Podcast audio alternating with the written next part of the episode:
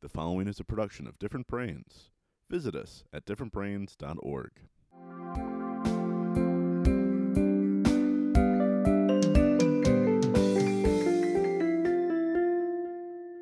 Hi, I'm Dr. Hackie Reitman. Welcome to another episode of Exploring Different Brains.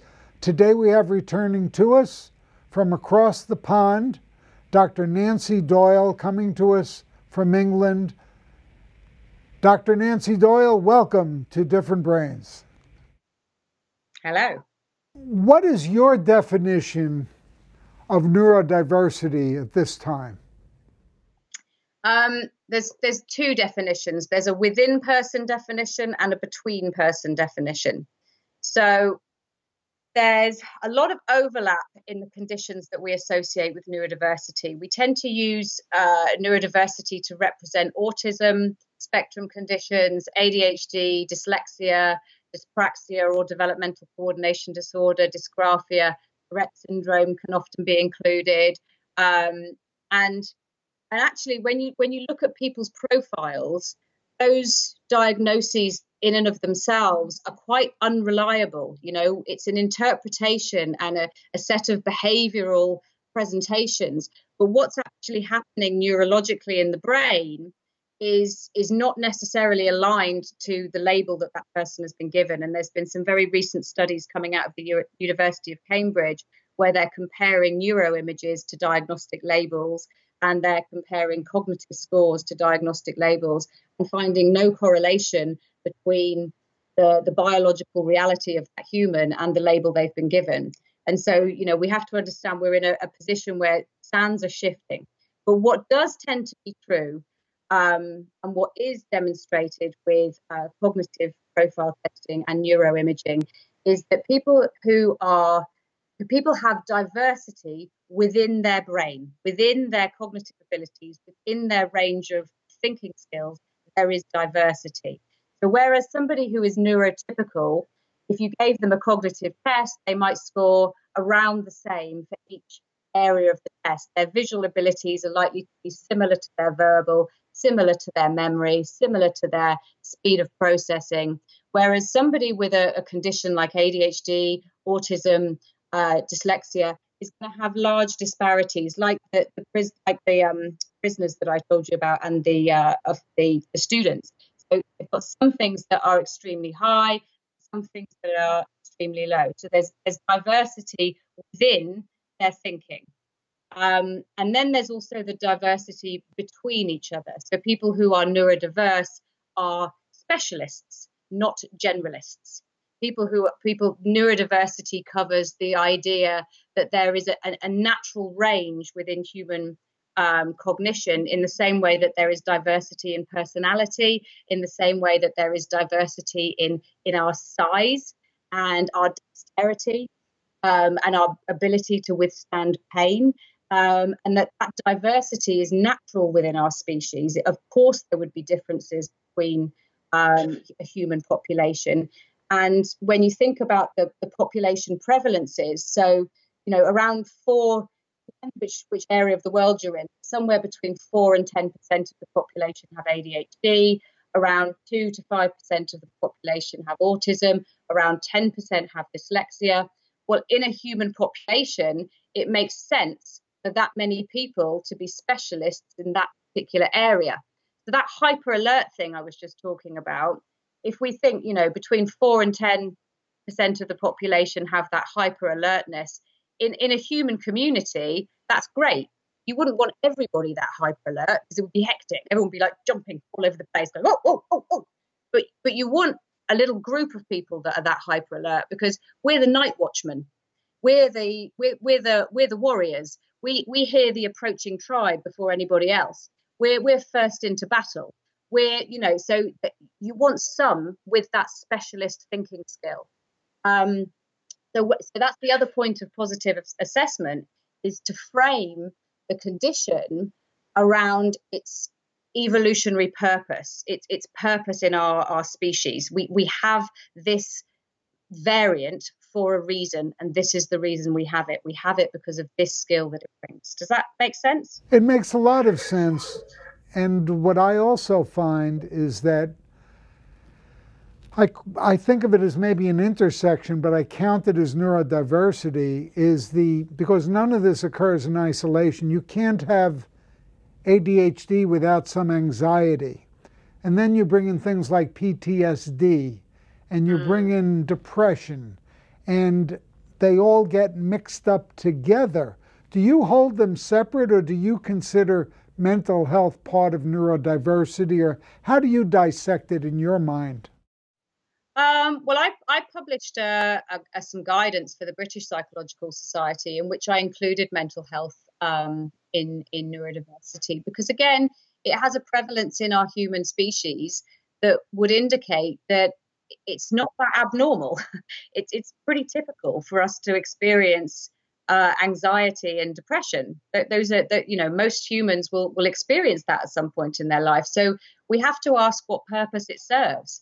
Um, and you know having people who are you know an- anxiety is a protective quality it means that you uh, hyper focus on risk depression leads to rumination and deep thinking and these are purposeful these are useful um, you know it, it's useful to do those things it, it's not useful to feel isolated and um, and hopeless as a result of those things. But but their their process and their their pattern is is is completely useful.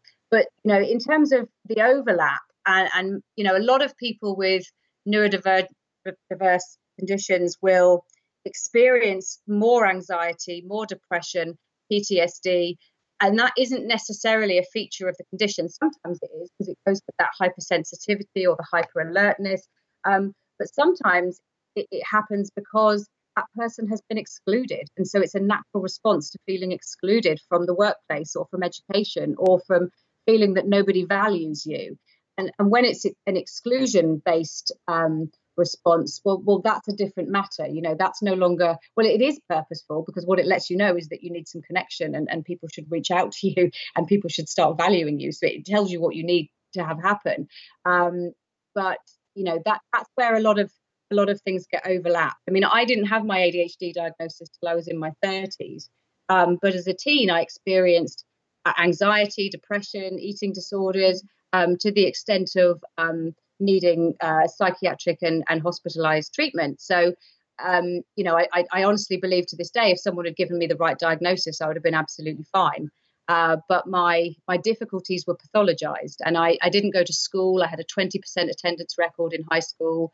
I used to go on Mondays and ask my teachers what they wanted me to do, and then I would go home and do it because I could concentrate better there. Um, but I was diagnosed with school phobia. I wasn't frightened of school; I just couldn't work there. Interesting. Do you know? So, so a lot of my what I consider quite natural, normal behaviours that have allowed me to be an entrepreneur, that have allowed me to be creative, that allowed me to, to work and achieve what I want to do in life a lot of those natural behaviors were pathologized because they simply didn't fit the, the norm. We've decided what's normal in the education system is, is to be literate, to be numerate, to be able to sit down and concentrate for hours and hours at a time, to be able to be comfortable in large groups of people and to focus when there are large groups of people and to be able to be sociable with large groups of people that are very different to us. And, and if you think about those skills, anyone that can't do that is going to come through the education system feeling that they are broken and disabled and not and not having any value. But those particular skills are a little bit weird. 200 years ago, they weren't necessary. 200 years ago, if you wanted to have a career as a as a blacksmith or a farrier or um, a seamstress or a teacher you know you, you wouldn't have to work in that way. You wouldn't have to go through these these hoops that we have to go through. The training for for engineering is based on work but engineering is about building things. You know we're, we're, we're the, the training is so far removed from reality it doesn't actually reflect the work anymore. Education is is not a good reflection of the skills you need in day to day life. Um, and and that's where that pathologization comes from. So the fact that I couldn't sit still and concentrate for eight eight hours at a time um, in that environment can when I'm really concentrating on my own made my behavior seem strange. But really, I, I don't think it's strange. I don't think it's strange to, to, to not want to sit down for eight hours at a time. I think it's strange that people do. Actually, so there you go. And I, and I also think that this is going to change. I think that we are changing. We're in the middle of a huge transition um, with technology. You know, so these days, via the power of my my, my little phone here, um, I can answer emails whilst whilst being on a train, whilst moving through London, whilst in a taxi cab, going from one meeting to another, whilst in a in a in, in a cafe, in between meetings or bookings. I can get on my phone, I can answer an email, I can attach a file from an online storage system. I don't need to be sitting at my desk to do my job anymore at all. Well, there's uh, no longer rewards for focus and long term attention. You're rewarded yeah. more if you're able to be nimble and move quickly. Which may play into the hands of, of people with certain neurodiverse conditions. It's perfectly possible that in 50 years we'll have flipped this, and, and people who aren't dyslexic are going to struggle. If you, you know, you think about the reading and writing thing, dyslexia was discovered in 1895, which is around the same time as mainstream education became standard in um, industrial economies. And, you know, actually a pretty specialist skill. You know, do, uh, we, we, certainly there's no part of the brain that's responsible for reading and writing. It's a complex activity based on lots and lots of different parts of the brain, and you only need one or two of those to be functioning slightly differently for the skill not to be learned. But reading and writing may well end up being a transition technology because we all now have uh, technology as part of our day-to-day activity that will speak for us, that will write for us. You know, I can talk into my phone and it types what I'm saying. I can I can take a picture with the, there's some apps that have been created lately um, where you can take a picture of anything which is written word and it will read it out for you. So, so reading and writing might, might be unnecessary. I'll take it a step further to say that if I'm a teenager today and I do not develop and rewire my brain to have some ADHD, I'm going to be a social outcast because I have to be able to play a video game, answer a text, listen to my mother, and have a phone conversation all at the same time. Yes, yeah, exactly. That hyper alertness is becoming the norm, but it, but we're not training that in the education system yet. And so the people that are emerging from the education system are, are very often feeling broken, worthless, uh, you know, unable to contribute, not because they can't handle modern life and modern workplaces, but because their experience has not um, trained them from that for that. Well, that's very well said. Uh, now, for our different brains audience, let's say I'm a neurodiverse person. I'm having trouble finding work. What do I do? Okay, so this is very important, right? No, so many people get this wrong. The you, what you I tell you what you don't do. Don't apply for jobs that have been advertised. That's the last thing you do. The first thing you do is you have a think about the kind of environments you want to work in, the kind of job you want to do, and you um, you approach those company companies speculatively. You try and get yourself um, a shadowing opportunity. You call somebody that has a company that does something that you're interested in, and you say, "Hi, you know, I'm really interested in becoming a welder. Um, would you mind if I came and shadowed you for for a couple of hours and just see see how it worked?" And you you, you call and you call and you you network because the way employers approach employment is completely different to the way people looking for work approach it. So, so I'm an employer, right? So let's say I have a vacancy. The first thing I do is I look around and see who I already have who could move into that job. All right. I might have someone who's been a temp. I might have someone who um, I can promote. I might have somebody who is part time that I could make full time if they wanted to. That's the first thing I do because that costs me nothing and I don't have to do much training for that, right? The second thing I do, if that doesn't fail, is I ask around. I go friends and family. I go, you know, employees. Do you know anybody? Da, da, da. You know, I, I I start thinking about people who are not currently in the company who I could bring in.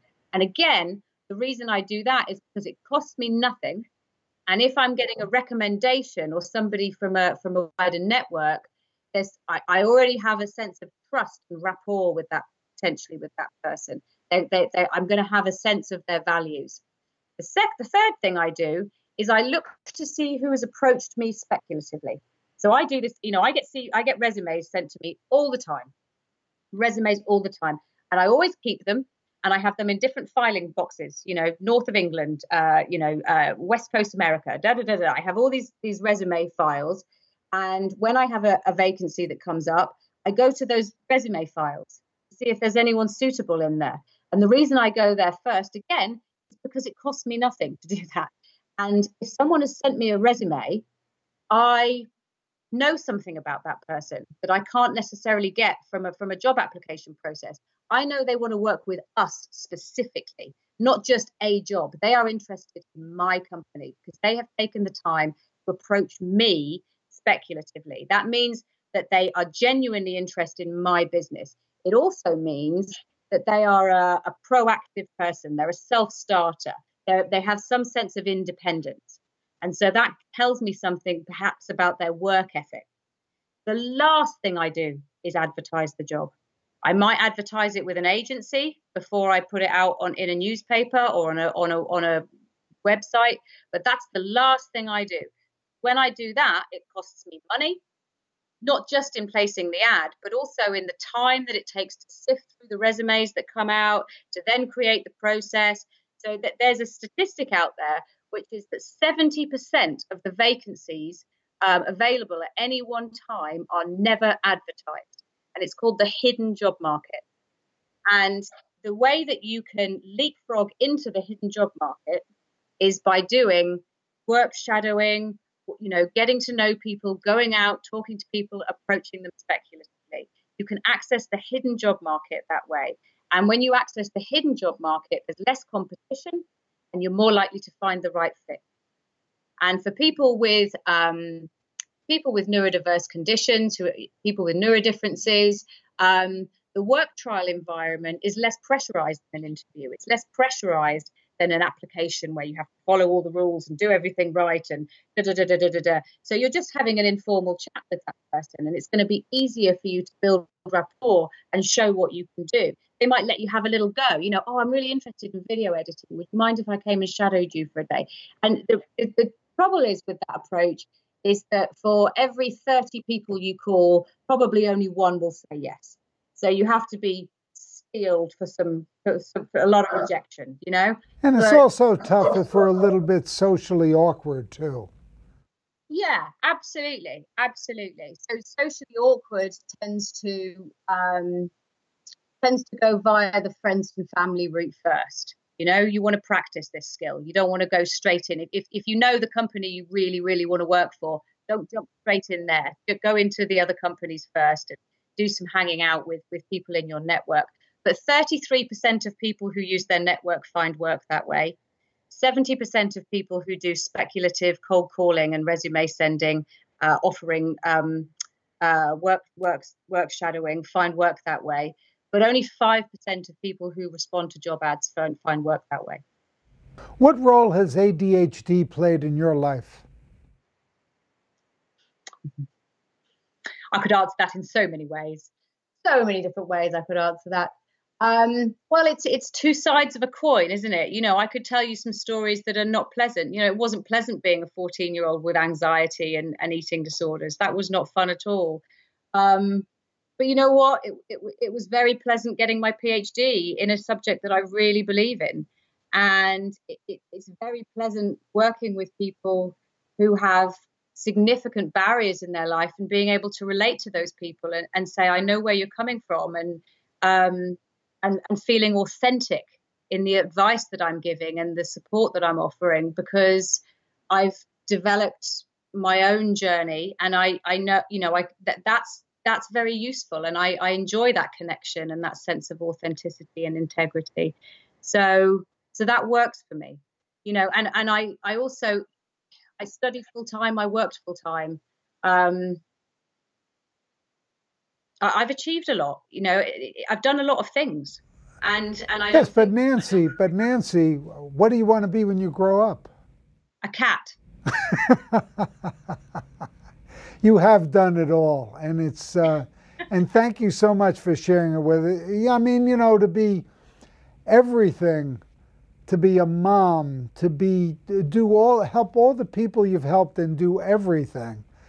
And this is something why I I call mothers like you in my Aspertools book angels with a pit bull mentality because you won't give up and you're in there pitching and you're helping a lot of people and you're going a mile a minute. My I've got I've got an employee who says I'm like a mama bear because um, you know I, I uh, so when I've got when I've got an employee who's who's struggling in performing, I'm kind of you know I'm totally love you know totally coach got a coaching approach to that employee. But but the second something happens where one of my clients is uh, negatively affected, one of our end user clients is negatively affected by a piece of work that didn't go so well, she says, then you turn into a mama bear. She says, I, you know, Nat, don't ever upset our clients because Nancy is the mama bear when that happens, you know, and it, it it's true, you know, I do, do. Is there anything we at differentbrains.org can do to help you achieve all of your worthy goals? Do you know, I think there probably is, and maybe we should continue this conversation. Um, I think there needs to be uh, an awareness of what's available in the USA. So I feel like in the in the USA that, the, that there's an awakening happening in in employment, in human resources, strategic human resources, and but there's a lack of awareness as to how to make it work.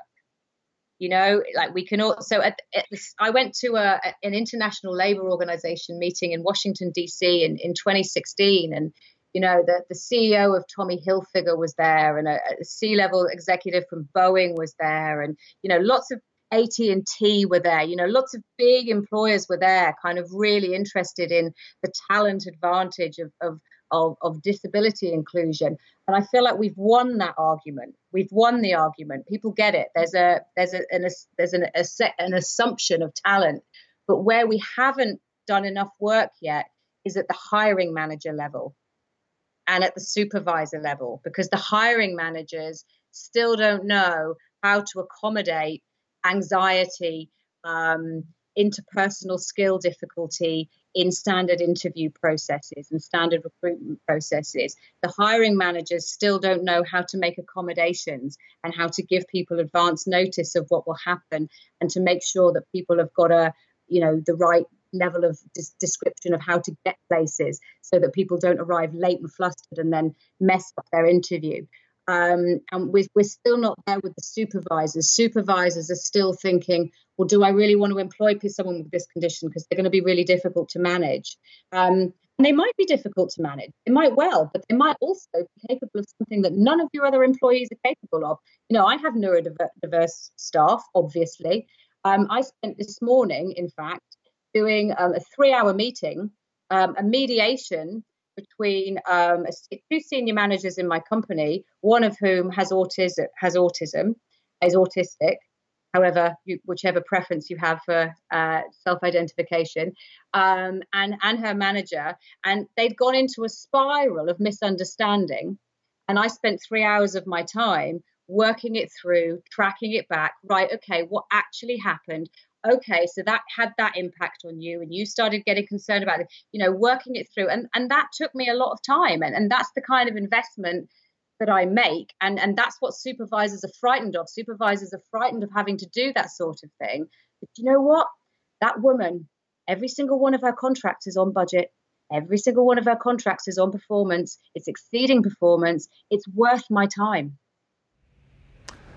Well on that note I think mm. that's such a positive note.